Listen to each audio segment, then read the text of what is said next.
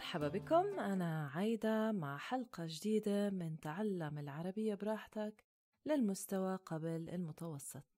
بهاي السلسلة رح أحكي عن موضوع مختلف في كل مرة بحيث يتناسب الموضوع مع هذا المستوى. وطبعا رح أحكي بسرعة أبطأ من العادي حتى أسهل عليكم فهم المحتوى.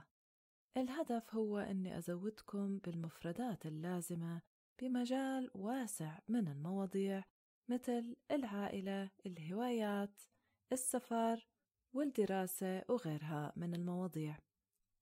اليوم رح أحكي عن وسائل الإعلام. وسائل الإعلام هي المصادر اللي إحنا بنستعملها حتى نحصل على معلومات وعلى الأخبار. وسائل الإعلام تغيرت كتير بآخر 30 سنة بهديك الأيام الناس كانوا يعتمدوا بشكل أساسي على الراديو، التلفزيون، الجرايد والمجلات حتى يحصلوا على معلومات ويعرفوا إيش اللي عم بصير بالعالم. وكمان عدد القنوات بهديك الأيام كانت كتير محصورة أكتر من هلأ. الأيام هاي الجيل الشاب بيعتمد تقريبا بشكل حصري على وسائل الإعلام الاجتماعية ال social media حتى يحصل على معلومات وكمان حتى يتواصل مع الأصدقاء والعيلة. الجيل اللي أكبر عمرا بيستعملوا كمان السوشيال ميديا لكن أقل بكتير. عادة بفضلوا التواصل المباشر مع الناس لأنه هيك هم نشأوا كأطفال وكمراهقين. السوشيال ميديا إلها محاسن ومساوئ.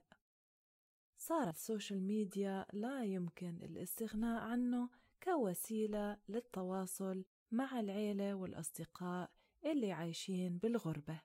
هاي الوسيلة تعتبر أسرع وأكثر الطرق عملية حتى نضل على تواصل مع حبايبنا اللي عايشين بالغربة. وكمان صار أي حدا يقدر ينزل فيديو إله طابع سياسي أو اجتماعي. ممكن وسائل الإعلام أو قنوات الإعلام الرئيسية أو العادية تقرر إنها تحجبها. وطبعا صار أصعب على القنوات الرسمية إنها توقف آه، نشر الأخبار اللي هي مش حابة إنها توصل العالم. لكن السوشيال ميديا كمان تم انتقاده لأنه الجيل الشاب بيستعمل هاي المنصات بشكل مبالغ فيه وفي بعض الحالات بتتحول حتى لإدمان.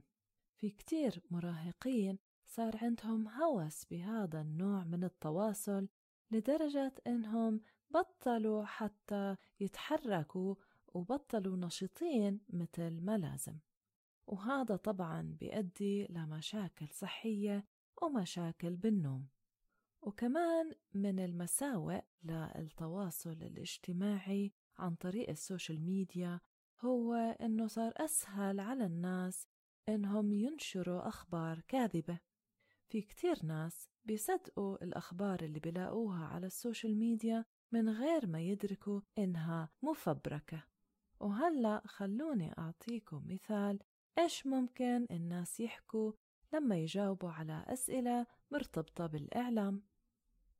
أنا بستعمل وسائل الإعلام التقليدية والسوشيال ميديا بس بشوف بأنه ما في مصدر أخبار حيادي بالكامل فكل قناة بتحاول إنها تنقل الأخبار بطريقة بتناسب وجهتها السياسية إلى حد ما وحتى نقدر نكون نظرة متوازنة للأخبار.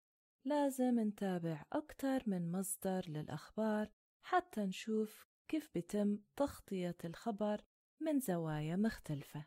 والسوشيال ميديا ممكن تكون مفيدة كتير من ناحية التواصل مع الأشخاص لكن أنا شخصيا ضد نشر محتوى شخصي وكمان ضد نشر عدد كبير من الصور لأنه على كتير من منصات السوشيال ميديا ما نقدر نحذف المحتوى الشخصي بعد ما يتم نشره. وبتوقع إنه في ناس بندموا إنهم نشروا بعض المعلومات أو الصور الشخصية اللي نشروها قبل كذا سنة.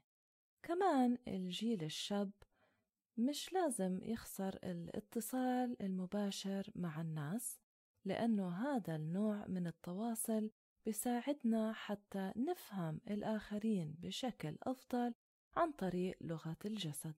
وبرأيي الناس أفضل إنهم يقضوا وقت أقل على السوشيال ميديا لأنه في كتير من الحالات هذا بيؤدي لقلة النشاط وتضييع الوقت. وبتوقع كمان إنه في ناس بندموا بنهاية النهار إنهم قضوا وقت كتير على السوشيال ميديا. وهيك بنكون وصلنا نهاية حلقتنا لليوم. بتمنى إنكم لقيتوها مفيدة وإذا حبتوها اتذكروا إنه الاستماع لنفس الحلقة أكثر من مرة بساعدكم إنكم تتذكروا المفردات الجديدة اللي تعلمتوها. انبسطت بوجودكم معي وإذا حبيتوا هاي الحلقة ياريت لو تشتركوا بهذا البودكاست وتكونوا معي بالحلقات الجاية. أنا عايدة من تعلم العربية براحتك. إلى اللقاء.